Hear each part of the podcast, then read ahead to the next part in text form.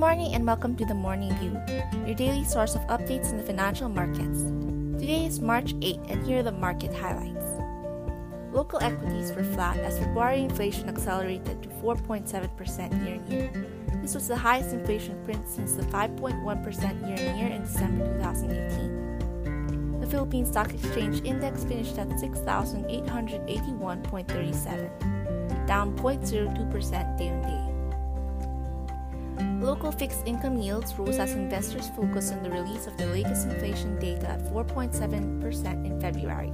On average, yields rose by 2.11 basis points day on day, led by the long end of the curve, which increased 4.22 basis points. Philippine peso strengthened following the close of the Bureau of Treasury's three year retail treasury bond sale, which raised 463.3 billion pesos.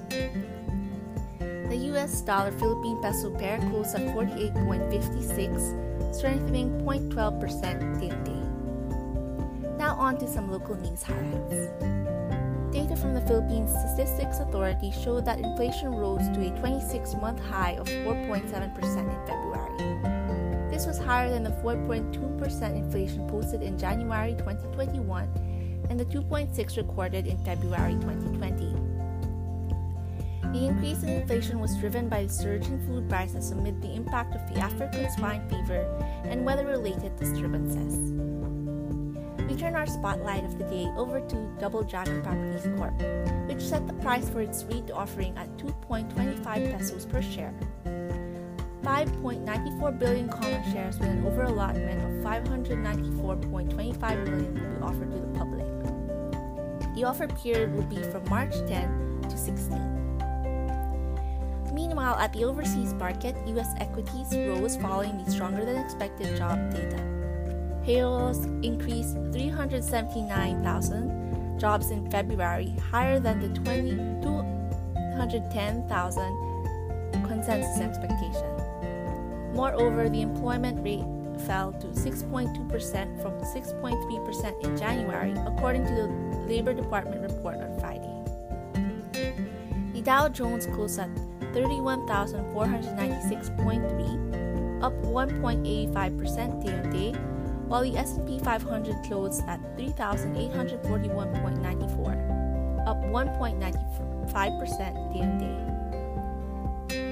European equities fell as investors focused on concerns as bond yields continue to rise on inflation expectations. The MSCI Europe closed at 135.62, down 0.72% day on day. US Treasury yields slightly fell after two consecutive days of increase amid higher inflation expectations and strong jobs data released last Friday.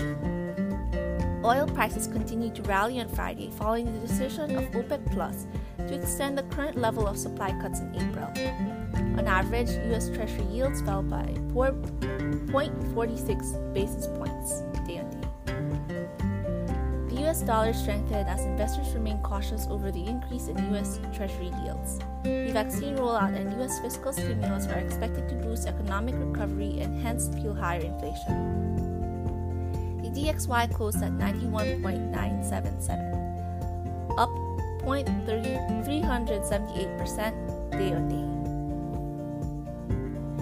Lastly, for the Asia Pacific markets, Asian equities slid as investors continue to monitor US bond yields. The MSCI Asia Pacific ex Japan closed at 691.72, down 0.80% day on day. That's all for today. This is Francine Ferrer, and please join us again tomorrow for another fresh episode of The Morning View.